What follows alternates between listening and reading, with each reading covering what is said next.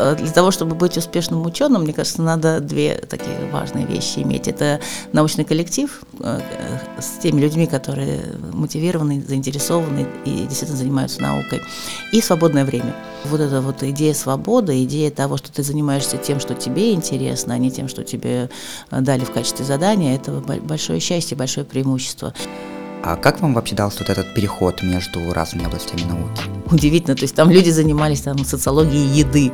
Я на это все смотрела, думаю, боже мой, это наука, неужели так можно, а так можно было? То есть когда твой научный, научный руководитель э, не наставляет тебя, а беседует с тобой, мне кажется, самое идеальное сочетание. Потому что все-таки наука – это э, поиск истины, которую мы еще не знаем. Стоит главная задача э, образования для современных студентов. Поэтому ищите хорошую компанию, интересную работу. Э, и если это наука, то welcome on board.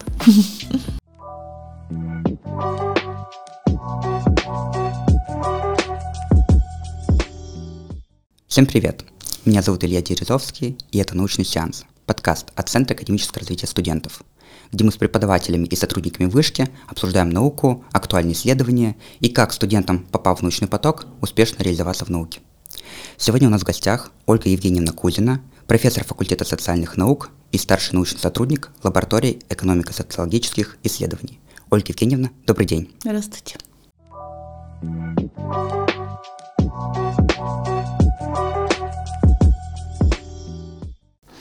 А расскажите нам, пожалуйста, немного о себе, какие дисциплины вы преподаете в вышке и о ваших научных интересах. Ну, я социолог, хотя у меня двойное образование. С, с одной стороны, я экономист, с другой стороны, социолог.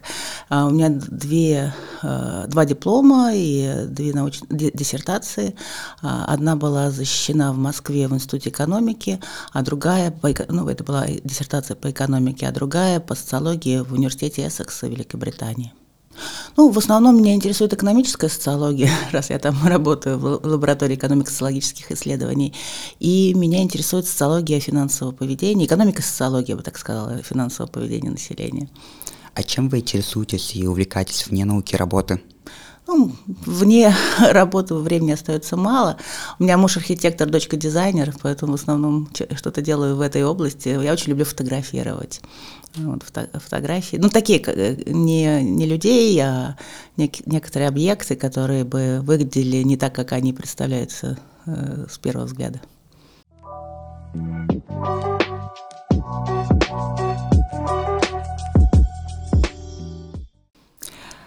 Ольга Евгеньевна, давайте отправимся в самое начало вашей академической жизни и начнем с того, как формировались ваши интересы, научные интересы в школьные и предуниверситетские годы.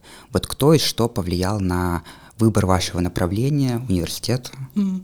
Ну, в университет московский я поступила на экономический факультет, а, повлияла случайная встреча, в, был тогда в э, Доме пионеров, даже во Дворце пионеров городском, а, был университет молодежный. И я туда попала совершенно случайно, потому что в школу пришла разнарядка, что нужен человек, который поедет туда. Я в это время болталась где-то по коридорам, меня директриса выцепила, говорит, все, езжай. Ну, я поехала. И это изменило, наверное, мою жизнь, потому что мои родители никакого отношения к науке, вот именно к социальным наукам мы не имели. Папа у меня физик, мама учительница английского, русского литературы, поэтому экономика была в семье, ну, бы чем-то неизвестным. И я возвращаюсь из этого университета, потому что мне очень понравилась преподавательница, которая... Я тоже случайно вы, вы, выбрала экономический факультет там. Даже не знаю почему, я уже даже не помню, может быть, даже меня просто туда направили. А, но женщина, которая там вела, к, к сожалению, не помню, как ее звали, она меня настолько увлекла политической экономией, Марксом, что я решила в этот же день, что я поступаю на экономический факультет МГУ, э, и родители встретила по дороге домой. И говорю, мама, папа, я теперь знаю, куда я буду поступать. Они, конечно, конечно, удивились, сказали, нет, ну это же невозможно, МГУ, экономфак, это надо... Ну, я, правда, была там золотой медалисткой, все дела. Вот, я говорю, нет-нет, мне туда интересно, я пойду туда. И действительно поступила, отучилась 4 года, а, нет, 5 лет тогда было, 5 лет, не было бакалавриата еще. И в, на последнем своем году обучения я стала специализироваться по кафедре, которую вел, э, на которой преподавал бывший директор Института экономики РАН а, Капустин Евгений Иванович, и он мне стал, стал моим научным руководителем. И когда я закончила э, свои пять лет в, в МГУ, я пошла в аспирантуру э, именно вот туда, к нему, в Институт экономики. И там уже начала писать э, диссертацию, но это был как раз год, когда все менялось очень радикально. То есть я еще поступала в аспирантуру, нам надо было писать в качестве эпиграфа что-нибудь, какую-нибудь цитату из материалов 19-й партийной конференции, а когда э, уже отучилась полгода, уже надо было это не писать, тогда не было компьютеров, были печатные машинки, надо было все это перепечатывать, я решила, ой, нет, я так не смогу, все время что-то тут меняется, пусть они сами разберутся, что там правильно, что неправильно, а я пока пойду рожу ребенка и вернусь, когда уже ситуация устаканится. Ну, так и получилось. Я вернулась э, через три года, потому что я с ребенком сидела 4, ну, три года, пока она не пошла в детский садик, и начала писать диссертацию, и меня Э, я где-то была специализировалась в отделе микроэкономики, но моя предзащита прошла в э, отделе экономической социологии Вадима Радаева. Тогда я с ним как раз и познакомилась. А, и он мне предложил после защиты присоединиться к их команде. Мне она очень понравилась. И я стала э, ну, научным сотрудником в, в отделе экономической социологии Института экономики. И через некоторое время его пригласили в вышку, и он позвал нас с собой. Мы перешли в вышку. А, вышки как получилось? Э, я никогда не преподавал. Вернее, у меня был один опыт преподавания. Меня один раз отправили на факультет физики преподавать политическую экономию социализма студентам физики, физикам. Это было, конечно, чудовищное испытание. Еще политэкономию капитализма можно как-то было, наверное, им преподавать, но политэкономия социализма была довольно умозрительной совершенно ну, как бы не, не, не, никуда не клеилась. На их бэкграунд точно не ложилась. Но как-то я справилась с этим, вроде бы всем понравилось, и я подумала, ну ладно, в принципе, преподавать тоже весело. А, и когда я пришла в вышку, конечно, был, был вопрос, а что я могу преподавать, поскольку то, чему я училась, это постранично мы читали Маркса, там, ну, это политэкономия, э, то есть это даже не экономическая статистика. Вот, и Вадим мне сказал, ну, преподавать то, что ты знаешь, а у нас уже были проекты, э, какие-то мы делали совместно с ним, с Яной Рощиной, а они в основном были про финансовое поведение населения, про сбережение населения. Я подумала, ну, хорошая тема социологии финансового поведения населения. И э, предложила ему такой курс, он говорит, о, отлично, звучит прекрасно. Ну, я подумала, что там за какое-то время быстренько подберу литературу. Я еще, э, да, кстати, в этот момент когда я поступила, когда мы перешли в вышку, а, я а, училась уже в магистратуре э, по социологии, это Шаненко была. И как раз я уже начала понимать, что такое социология, чем она отличается от экономики. И подумала, ну вот как раз хорошо, я сейчас э, совсем переквалифицируюсь в социолога. Начала искать литературу по социологии финансового поведения, что социологи об этом писали. Выяснилось, что не так много, может быть, даже на курс не хватит. Я тогда подумала, хорошо бы это все совместить запустить. И придумала курс, где мы обсуждаем с ребятами разные подходы экономистов, психологов, социологов э, к тому, как люди ведут себя деньгами. Ну и этот курс вот как раз и пошел. У него историческое название «Социология финансового поведения», но по сути дела это не столько социология, сколько вот такая сравнительная э, теоретически. Мы сравниваем теории, мы смотрим на то, как э, это реализуется в эмпирических исследованиях, как применять эти теории, как использовать их для проведения э, исследований и в основном он такой заточен больше на развитие э, исследовательских навыков студентов, как искать литературу, как ставить научную проблему, как искать базу, или какие базы данных существуют, чтобы их использовать, какие модели, э, и как делать исследования, результатом которого будет знание, а не мнение. А давайте вернемся немного еще назад. А вот для большинства студентов знакомство с э, научно-исследовательской деятельностью начинается с первой курсовой работы или с первой научной статьи. Вот какую вы можете выделить для себя такую научную работу, может быть, курсовую, которая а, действительно была важной для вас, это был какой-то важный а, результат, возможно, самый запоминающийся? Ну, самое первое э, случилось со мной на первом курсе в МГУ, когда у нас был еще курс по истории КПСС, и мне дали э, написать реферат, тогда у нас еще эссе, это, это, это по-моему, так не, не называлось, а, дали написать реферат о руководящей, направляющей роли коммунистической партии в жизни общества. И дали литературу, я пошла в библиотеку, сначала начала с брошюр, а, не нашла, то есть мне нужно было обосновать эту самую лидирующую роль. Открыла первые брошюры, нашла только утверждения, не нашла обоснования, основания, начала рыть всю, всю библиотеку. В общем, прочитала все, что там имело какое-то отношение к этой теме. А, в результате не нашла обоснования, пришла на занятия и семинаристу говорю, знаете, я не справилась, я не смогла найти обоснование. Вот я читала и показала список литературы, которую я прочитала, и семинарист, он мне сказал, ну и слава богу. Вот я тогда поняла, что слава богу, это значит, что если ты, ну, как бы у тебя нет достаточных оснований а, для того, чтобы, ну, как-то вот а, обосновывать необосновываемое, то тогда лучше этим не заниматься э, и делать что-то что-то, что-то другое. Это, это первый э, такой опыт, который меня научил. А вообще в, э, в МГУ мне очень понравилось, потому что там, несмотря на то, что это вроде был идеологический факультет, я туда поступала с рекомендацией райкома КПСС, там, ну, все, все дела. А, тем не менее, то, чем мы занимались, это было изучение э, философии и политэкономии, а, причем э, в оригинале, ну, то есть, конечно, мы читали на русском Маркса, но, тем не менее, это были работы Маркса, которые, в принципе, я бы не сказала, что это пропаганда или какая-то идеология, это научная система определенных взглядов, которые, э, освоив которую, можно дальше уже идти дальше. Да? То есть, в этом смысле у меня был хороший бэкграунд. В этом. Я, я думаю, что мое обучение в университете заложило развила вот это э, умение разделять мух от котлет, да, выделять главное, и э, заблуждение мне как-то не, не следовать за заблуждениями, искать обоснования, аргументы. А, и поэтому дальше мое обучение уже вот на таком бэкграунде, а, оно было достаточно интересным и плодотворным, потому что дальше я начала изучать больше статистику, эконометрику, вот эти все вещи, то есть, которые важны для количественных исследований. И вот на сегодняшний день я уже социолог. В большей ну, в принципе, я могу и качественные исследования проводить, то есть те, которые основаны на интервью и на текстах, но в основном, конечно, душа больше лежит э, к количественным, к регрессиям, всяким таким эм, моделям.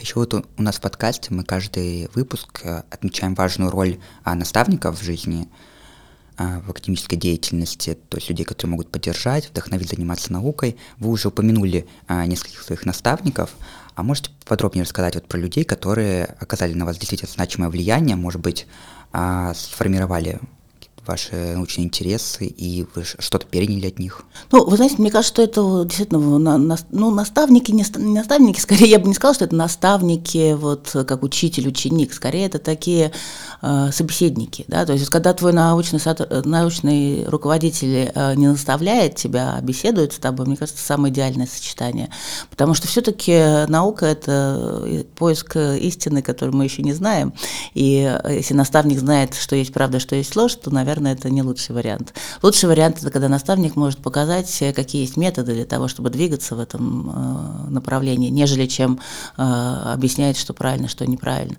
Вот, поэтому, ну да, наставники, ну, началось это все с, выш, с МГУ. А, наверное, самую большую роль в том, что я сейчас представляю себя, сыграл, конечно, Вадим Радаев, а, потому что он позвал меня в социологию, а, он позвал меня в вышку, он направил меня в Шанин, Лукьяненко а, и был моим научным руководителем, соруководителем в написании моей диссертации в университете Эссекса.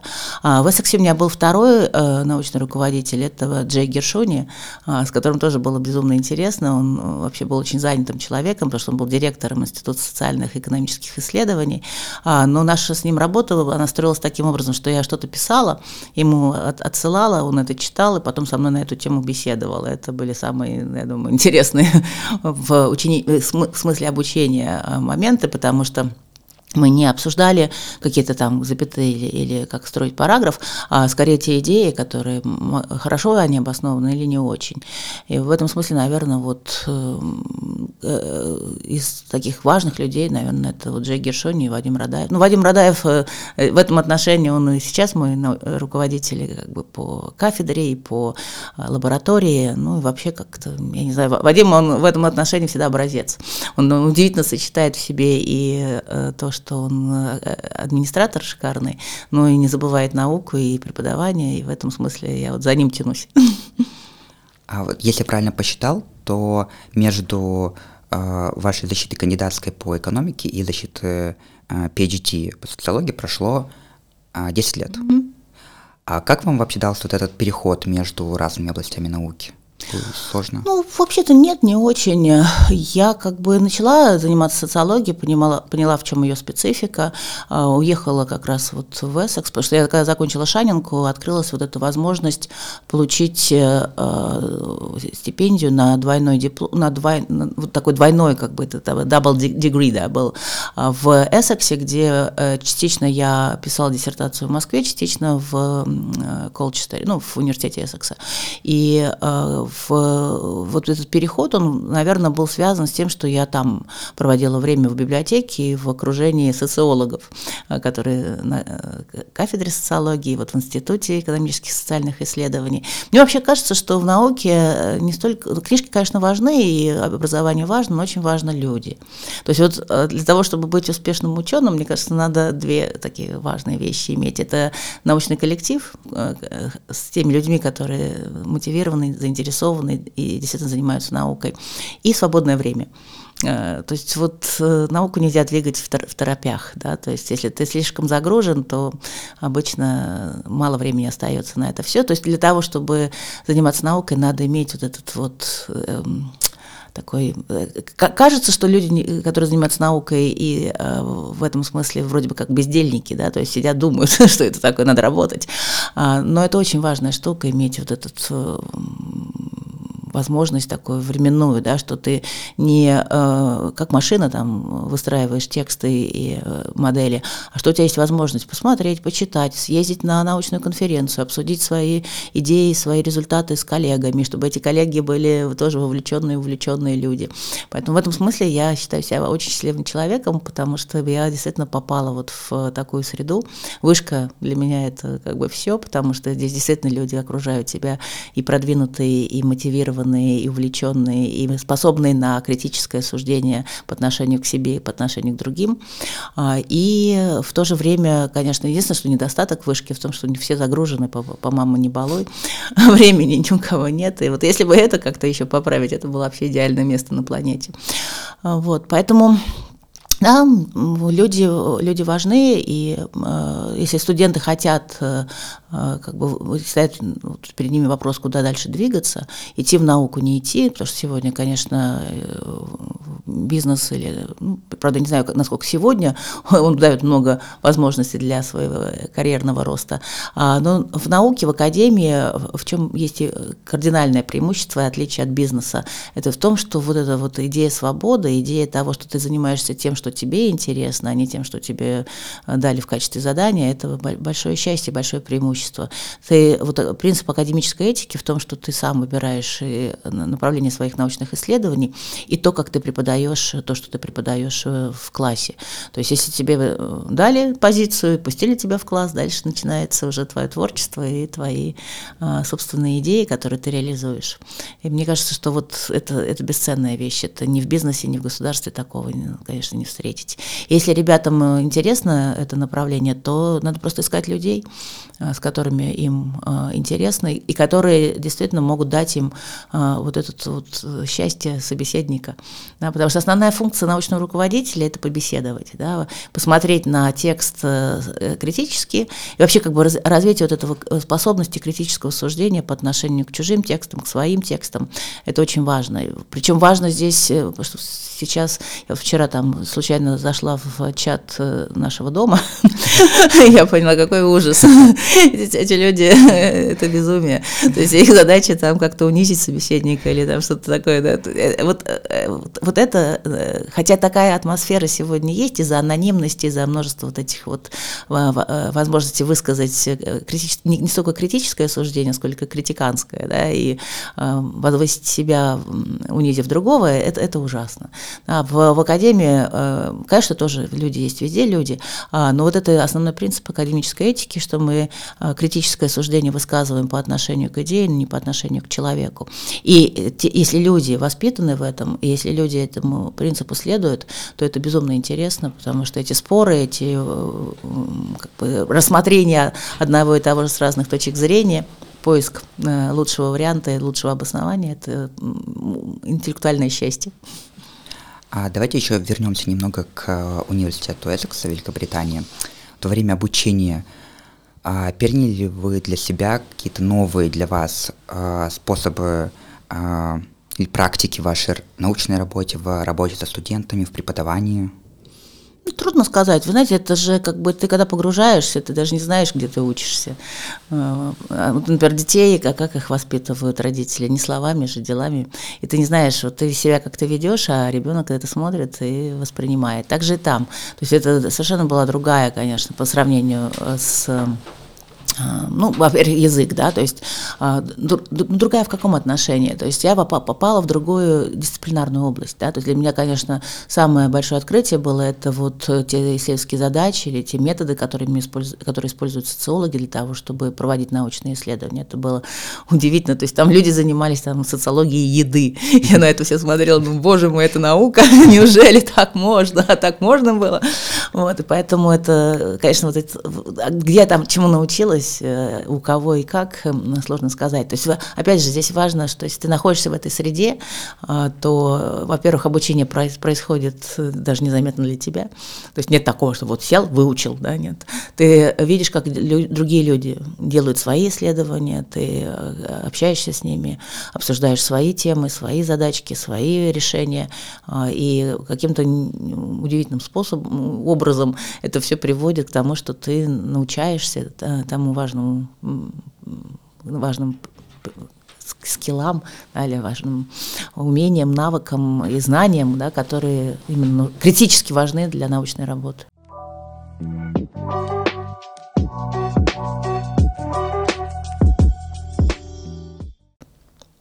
А давайте теперь поговорим про преподавание и работу в вышке. Вы уже рассказали, как вы а, с вышкой познакомились, а, как начали преподавать. А, как я понял, это был для вас довольно новый опыт. И, как вы уже сказали, вы а, не просто начали преподавать, а, а сразу создали свой авторский курс. Да, теперь это так называется. Тогда это так не, не выглядело. Выглядело, что «О, надо что-то делать, давайте придумаем». Вот это, наверное, было очень непросто и очень тревожно да? Ой, вы знаете, вот тревога это не то, чем я умею заниматься, это я вообще никогда не тревожусь. То есть у меня такого даже чувства нет. Мне, мне никогда не тревожно, не страшно, не, не, не беспокойно. У меня какое-то просто такое, а, видимо, биологическое э, э, организм биологически не воспринимает тревогу. Мне это чувство даже неизвестно. А тогда вот довольно сложный вопрос. А как, когда стоит вообще начать преподавать? Вот как для себя понять, что я готов а, преподавать студентам? Ой, это опять, значит, готов. А, никогда человек ни к чему не готов. Все происходит в процессе. Если ты хочешь что-то узнать, начни это преподавать. Потому что для того, чтобы войти в класс, тебе нужно что-то разъяснить. А следовательно, для того, чтобы разъяснить другому, ты должен разъяснить себе. Э, преподавание – это, мне кажется, способ упорядочивания своих собственных э, представлений о какой-то области. И если кто-то хочет что-то освоить, э, ну, уже, конечно, не на первом году, в первом, на первом году надо обычным способом идти, но уже старшие курсы, правда, на старших курсах еще преподавать нельзя формально, да, то есть только когда диплом получишь бакалавра, ну, как минимум там учебное ассистентство или какие-то, э, наши, наши студенты часто э, ну, не работают, а участвуют, да, в э, летних школах, там, в зимних школах для абитуриентов. Мне кажется, что если есть такая возможность, то надо, если тебя интересует эта область, если ты пришел в вышку или там в университет не для того, чтобы получить диплом и строить бизнес, бизнес-карьеру, а, то в какой-то практической области, если тебя действительно интересует наука и как она устроена, то, скорее всего, вот этот э, э, путь, он вполне приемлем. И здесь не надо быть готовым. Здесь надо быть готовым к этому вообще мероприятию, а не к тому, что ты уже все знаешь, и вот пришел вещать истину в класс. А вот для научных сотрудников, э, как вы считаете, преподавание, научная работа должны быть всегда вещи, которые идут по кобок, или все-таки научный сотрудник не обязательно должен преподавать? Ну, это зависит от человека, я думаю, что, ну, в России есть э, такое представление, что есть некая академия наук, да, ну, она не некая, настоящая, да, и в ней э, люди могут заниматься чисто наукой. Ну, не знаю, мне кажется, вот модель, где, где наука сочетается с преподаванием, она более эффективна, потому что вот как раз ты, э, если ты что-то узнал, ты можешь рассказать это кому-то другому, и ты в процессе рассказывания, да, это тоже своего рода беседа относительно э, того, что ты э, думаешь на данный момент. И студенты, они же, особенно в вышке, они же просто счастье. Они, они, они, они даже на первом году могут высказать э, такое критическое суждение, ну, лучшие, конечно, не все подряд, а, которое вполне достойно э, и уже остепененного академика. Поэтому, мне кажется, здесь Здесь нет такого. Это процесс, да, это процесс, который, э, опять-таки, наверное, вернусь к этой основной мысли, важно найти ту среду, да, то есть это нельзя наукой заниматься в одиночку. Нельзя, вот самое главное для студента, наверное, знаете, не оказаться в ситуации, когда ты один на один сидишь и там что-то думаешь, боишься пойти к научному руководителю, потому что типа еще ничего не сделал, и вот надо там следующую субботу-воскресенье посвящу этому, и садишься, и в одиночестве это все реализуешь. Мне кажется, что если у тебя есть компания, да, твоих э, сокурсников, э, э, твоего научного руководителя, каких-то старших курсников, какой-то лаборатории или, или, или где-то что-то, вот нужно обязательно быть в среде, а, поскольку среда, она дает незримый даже эффект, оказывает незримый эффект на то, как как ты обучаешься. Самому научиться в одиночестве в бочке, я думаю, нереально.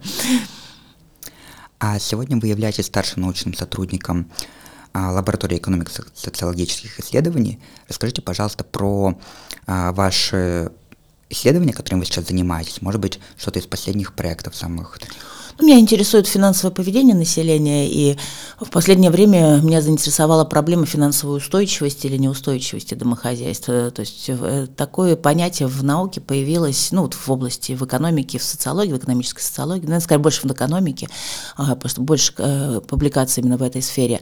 А после кризиса 2007 года, когда стало понятно, что возможны всякие разные экзогенные шоки, и вот какие-то домохозяйства справлялись с этим, а какие-то не очень.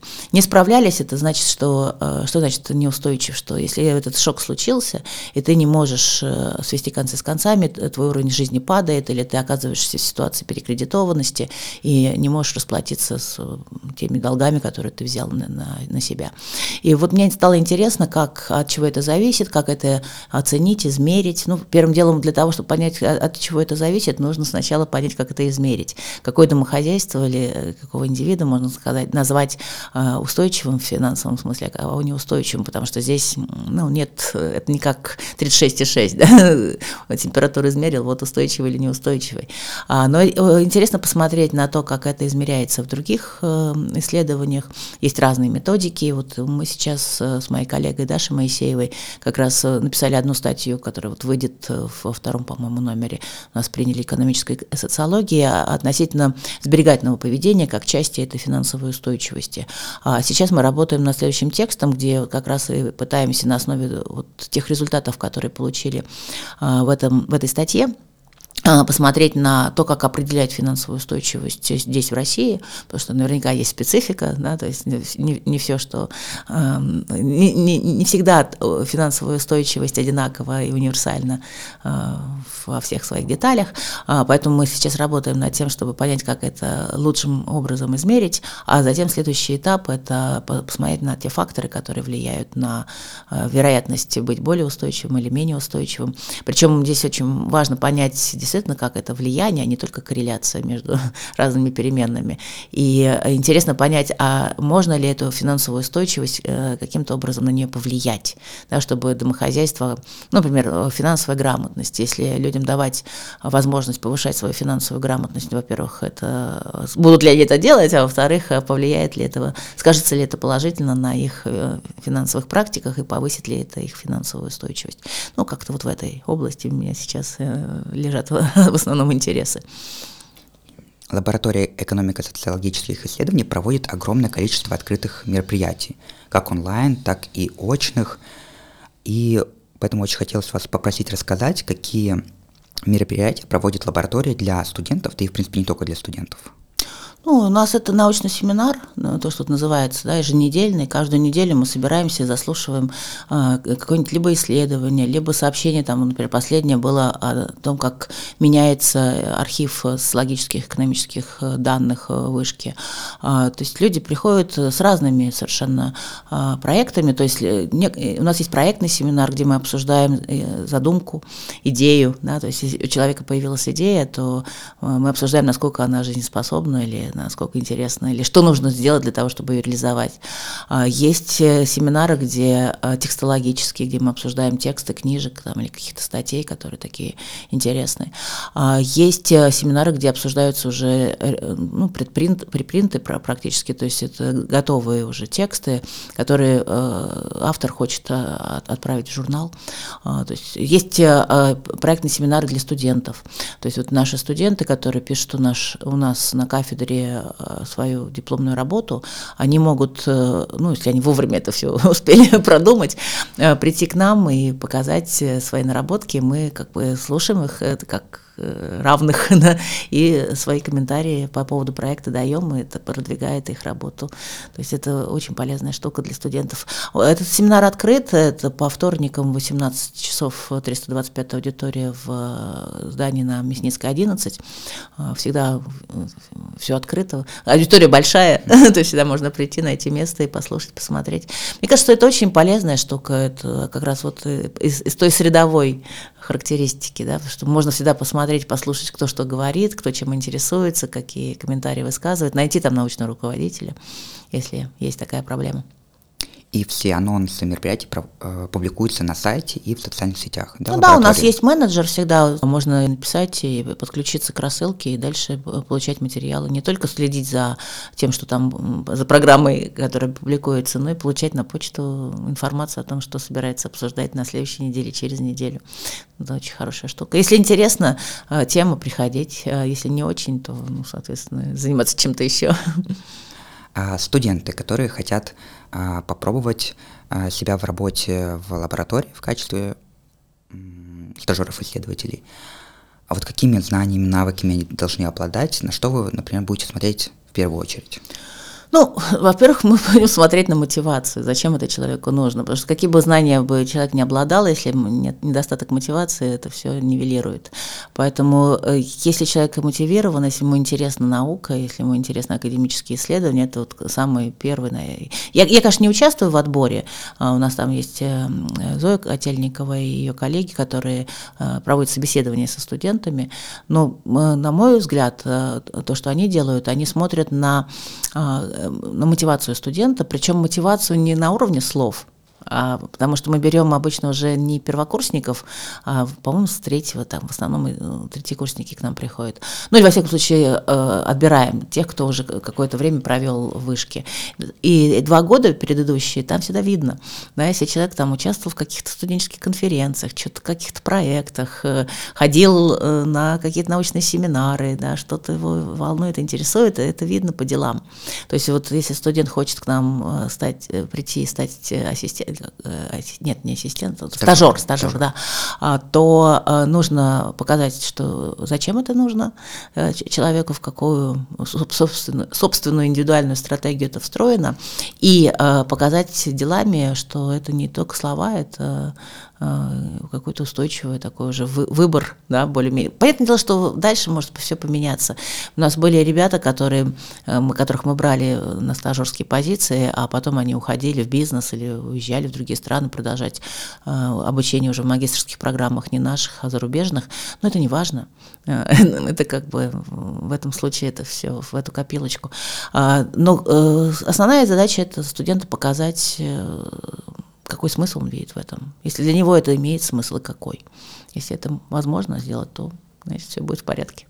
А в чем, на ваш, на ваш взгляд, э, состоит главная задача образования для современных студентов?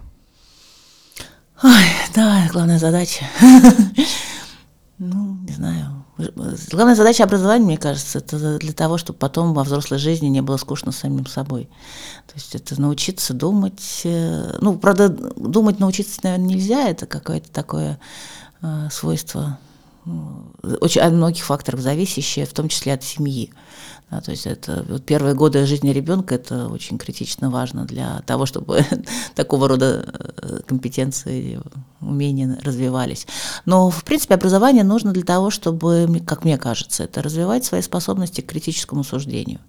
И э, именно э, в правильном направлении не к критиканству, а к критическому суждению. То есть умение увидеть и сравнить аргументы за разными позициями, Э, умению посмотреть на э, различные утверждения как с теоретической точки зрения, да, то есть концептуальной, в чем э, логика данного утверждения и какое обоснование логическое оно имеет, и в то же время эмпирические аргументы, то есть, окей, если мы думаем, что жизнь устроена так, а бьется это или не бьется с той эмпирикой, которую мы можем наблюдать.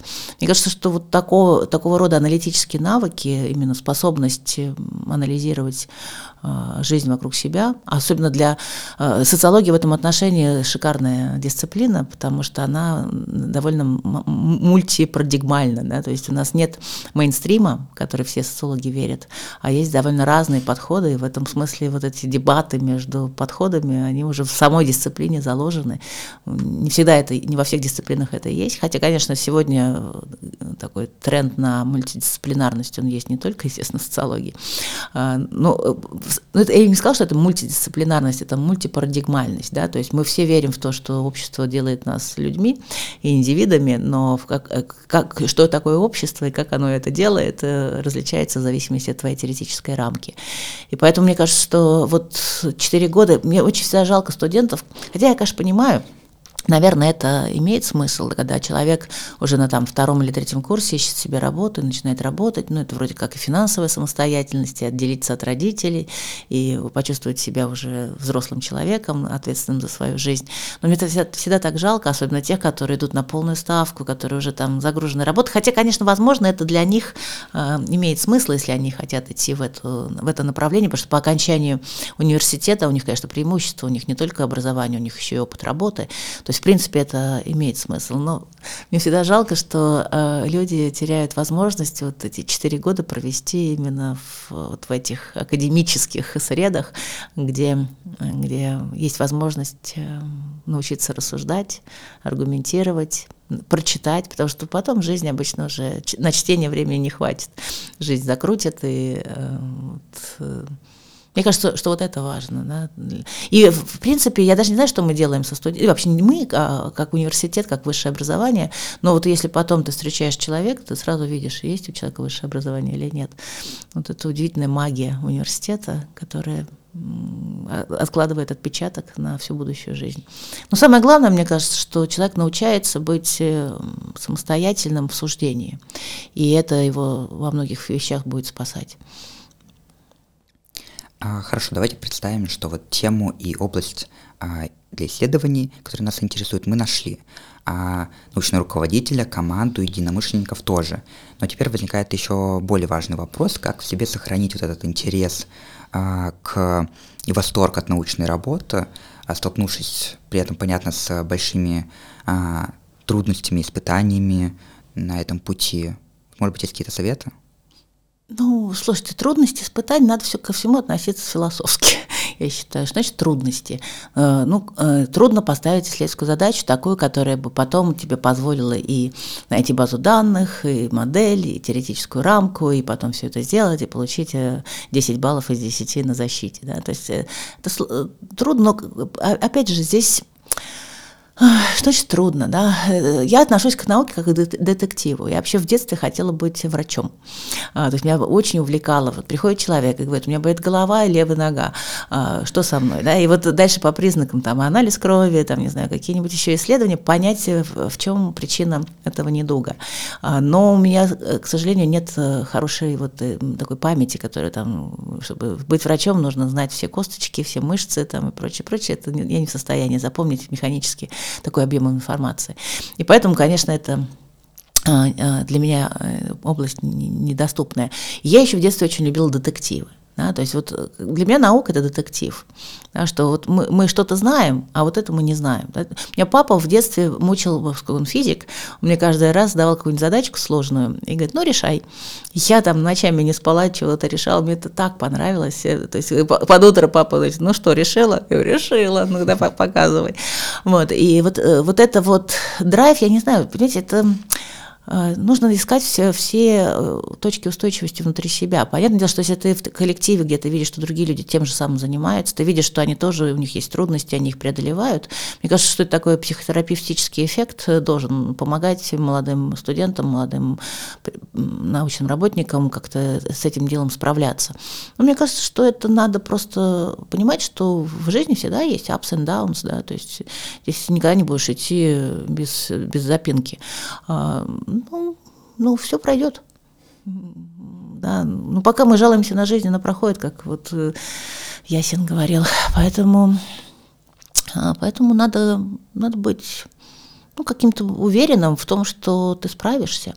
А в том, что ты справишься, это если у тебя есть хороший задел, если твои родители дали тебе в детстве правильную установку на жизнь, если ты поступил в правильный университет э, и получил хорошее образование, если ты окружен людьми, э, которые свои самышленники. Я все время говорю, все время мне хочется сказать сокамерники. В, каком, в смысле в том, что не в том, что мы в тюрьме, а в том смысле, что мы, в общем, немножко занимаемся другим делом, чем большинство людей на этой планете. И в этом смысле вот, э, конечно, сложно психологически обычно писать диссертацию. Вот я две диссертации написала.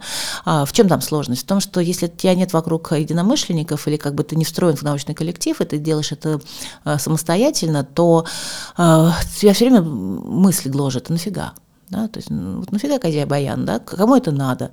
Тем более, что, понятное дело, что на первых этапах всегда как бы твои работы, ну, это такие ученические в большей степени, это же все-таки диссертация, финальная ступень твоего образования. И здесь очень легко сказать, да, никому это не надо, да пошел, пошел-ка я на работу, да, буду, вот так хорошо, вы же пришел утром на работу, что-то отработал, пришел домой, расслабляюсь. А, потому что в науке нельзя расслабиться, да, то есть ты 24 часа, да, ты ложишься спать, думаешь о чем-то, встаешь утром, думаешь о чем-то, ты здесь а, это как бы не, не, не жизнь от звонка до звонка, да, это как бы образ жизни вообще твой. А постоянно ты идешь по улице, наблюдаешь за людьми, и как бы это твоя копилочка каких-то интересных э, зарисовок, пониманий того, что происходит вокруг. И э, поэтому вот если люди, э, людям эта жизнь интересна, то я не думаю, что у них будут какие-то большие сложности. Мне кажется, что здесь вот надо быть чуть-чуть менее хрустальным, что ли, да, чуть-чуть более таким толстокожим. Я как-то один раз участвовала в... Меня позвали, по-моему, в Шанинку была какая-то такая тусовка, где они обсуждали как раз вот этот э, момент, как э, э, людям, которые в аспирантуре, вот, не сорваться, не, не, не, не получить психологическую травму и прочее, прочее, как в этом токсичном мире выжить и все такое. Я вот высказала эту идею, что не надо быть такими хрупкими, надо быть по толстокоже, и в плане того, что надо быть уверенным в себе, но не самоуверенным, а именно уверенным в том, что все пройдет, и это все преодолимо, и понимать, какие есть пути, способы достижения и преодоления этих э, трудностей. Как на меня набросились, как они мне начали, а, это вот вы там, все, мы тут э, поколение снежинок, ой. я там столько услышала про, ну, про это, про все, говорю, ну, тут есть два вы, вы, выбора. Либо сидеть и ныть э, о том, что я такой, а, мир такой токсичный, а я такой хрупкий, и меня вот везде обижают, и давайте страдать, а, либо в это страдание перевести в мотивацию и, а, и как-то научиться плавать. Да? То есть, да, мир токсичный, очень много людей, которые... Ну, кстати, студенты тоже этим часто балуют. Там, да, почитаешь в СОПе, что они пишут про преподавателей, меня всегда удивляет. Э, я, я, правда, столкнулся с этим только вот в этом году, э, когда мне написали какие-то такие вещи студенты. До этого все 25 лет ни, ни разу такого не было. Вот, я подумала, что такое, как это возможно. Но я всегда воспринимаю это, опять же, позитивно, в каком смысле? В том смысле, что, наверное, э, люди, которые вот на такое способны, видимо, у них что-то не то с жизнью. Ну, потому что если у тебя с жизнью все в порядке, ну, будешь ты на другого человека набрасываться? Наверное, нет. Видимо, какие какие-то есть э, сложности, проблемы.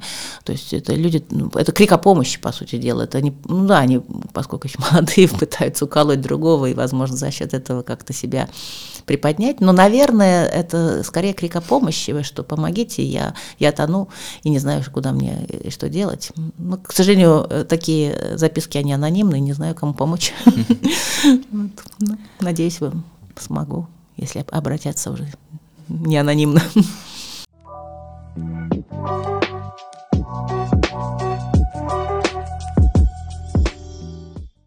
А, Ольга Евгеньевна, расскажите историю из жизни, так или иначе связанную с вашей академической деятельностью, историю преодоления какой-либо трудности, удачи, или историю, за которой вам даже немного стыдно.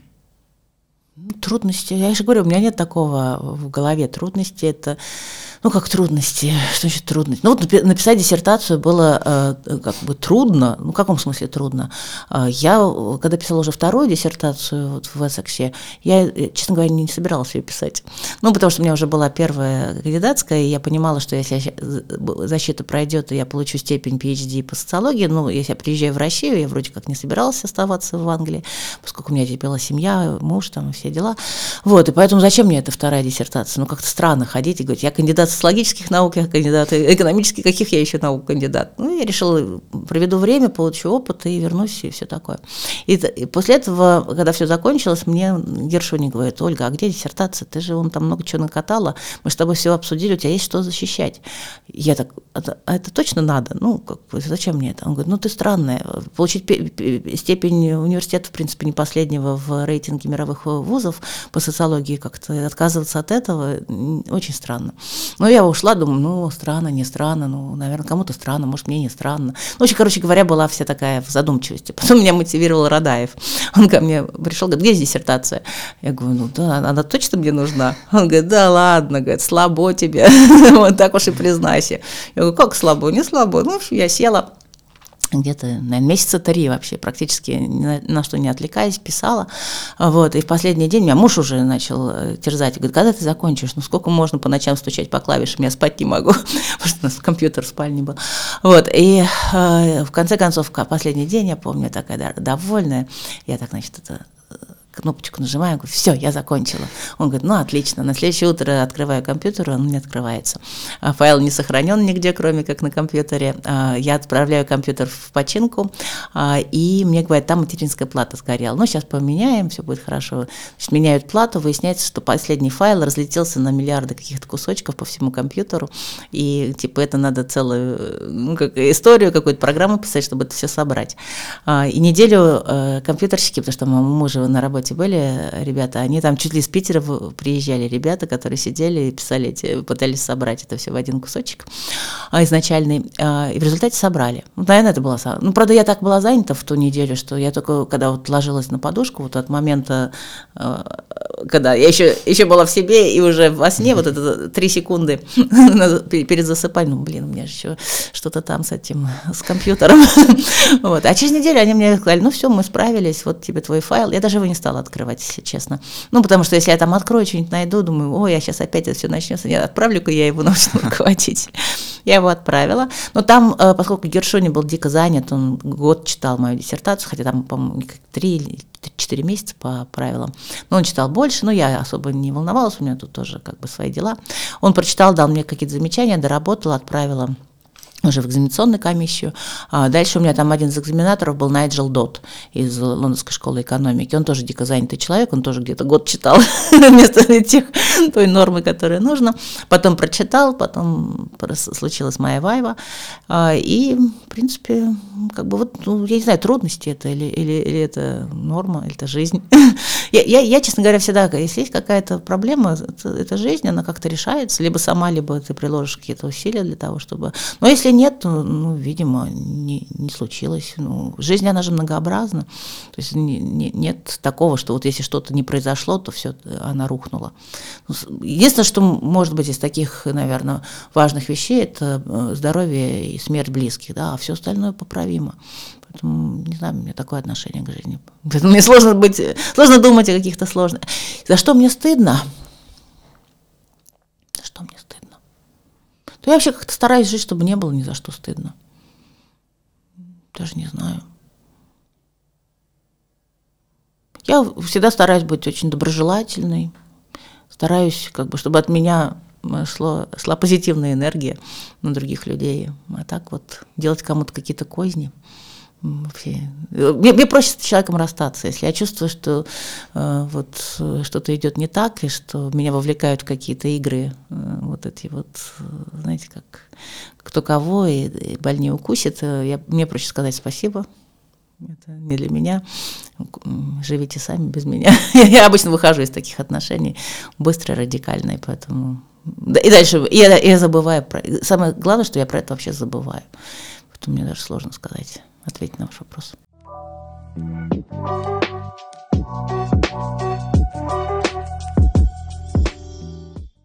А давайте перейдем к Блицу. Краткие вопросы, не обязательно краткий ответ. А о чем вы думали, идя на ваш первый семинар со студентами а, в университете? Я думала, как это все вот, э, как вот физикам рассказать. У меня же папа физик, я, в принципе, понимала, как они думают. Как вот это все рассказывать им. Я была в ужасе. Честно говоря, я там нашла какие-то зацепки в, в плане того, что я вместо того, чтобы им рассказывать э, правду жизни, я начала им, им задавать вопросы. Ну, типа, как вот вы физики э, относитесь к, к тому, всему, пятому, десятому. Это меня спасло. Потому что они начали мне рассказывать, что не так с политэкономией и социализмом, и мы какую-то дискуссию завели и, в принципе, ну, понятно, что там не было правильных, неправильных ответов или э, того, чтобы я сказала, нет, нет, вот вы не правы, вот так надо думать. А, ну, дискуссия, понимаете, наука – это дискуссия, мне кажется. Наука – это всегда, э, если мы все знали, все бы закончилось. Да, поэтому мы всегда что-то не знаем, нам всегда мы в чем-то сомневаемся. И вот это вот э, э, обсуждать наши сомнения, это самое интересное. То есть надо, мне кажется, всегда, когда идешь к студентам, нужно их цеплять вот этими вопросами, э, на которые нет ответа, и дальше показывать, как можно использовать различные теории или какие-то еще приемы для того, чтобы на эту тему порассуждать и уйти. Вот самое важное, мне кажется, в науке это уйти от собственного мнения, да, чтобы чтобы вот научиться не, не мнение высказывать, а даже если у тебя есть мнение, превращать его в обоснованное суждение. А, ну вот, вот об этом думаю, как, как, как э, устроить вот, вот это э, счастье э, дискуссии. Ваше любимое здание вышки? Да мне все нравятся. Ну, если Покровка немножко мне аэропорт напоминает, но это тоже классное чувство. Ты, тебе кажется, что ты сейчас куда-то летишь, это классно. А что для вас вышка? Все. Ну, я не знаю, мне кажется, вышка это это, это, это целый мир, это, это, это жизнь, это, это счастье, это, это, это, это то, без чего я, наверное, не могла бы жить. Что-то такое очень важное. Это моя любовь. любовь всей моей жизни. Ольга Евгеньевна, перед вашим заключительным словом хочу сказать вам большое спасибо за такую интересную беседу. Спасибо вам. Ну, будьте счастливы. Да, вот как бы найдите себе то занятие, которое сделает вас счастливыми. Единственное, что вы имеете в виду, что счастье не дается, оно производится самим человеком. Да, то есть найдите вот эту золотую формулу производства счастья каждый день, каждый час, каждую минуту вашей жизни. А, и не в лежании на пузе, э, кверху пузом, да, или там каких-то таких эм, не знаю, механических вещах, а в каком-то творческом порыве, э, в деле в каком-то, который бы приносило... Сделайте э, жизнь счастливой для себя, а, и тогда мне кажется, что если ты что-то трудное сделал для себя интересным и творческим, то это тогда поделиться этим с другим тоже можно. И тогда будете счастливы вы и ваше окружение. И ищите хорошую компанию. Вот э, избегайте компаний, которые, которые занимаются не, ну, как бы не не, не, не, ну, не, не то, что неэффективно, не производительно, но занимаются чем-то, что съедает энергию, и съедает ваше время, потому что время – это то, что вы не можете не приумножить, не при... Ну, вы можете только потратить на что-то не очень нужное. Вот, время дано… И в этом смысле это такая э, великая справедливость. Каждому человеку дано 24 часа в сутках, и вот надо придумать так, чтобы эти 24 часа, ну, может быть, не все, там надо поспать, конечно, поесть, а, но принесли вам удовольствие и вашему окружению. Поэтому ищите хорошую компанию, интересную работу, а, и если это наука, то welcome on board.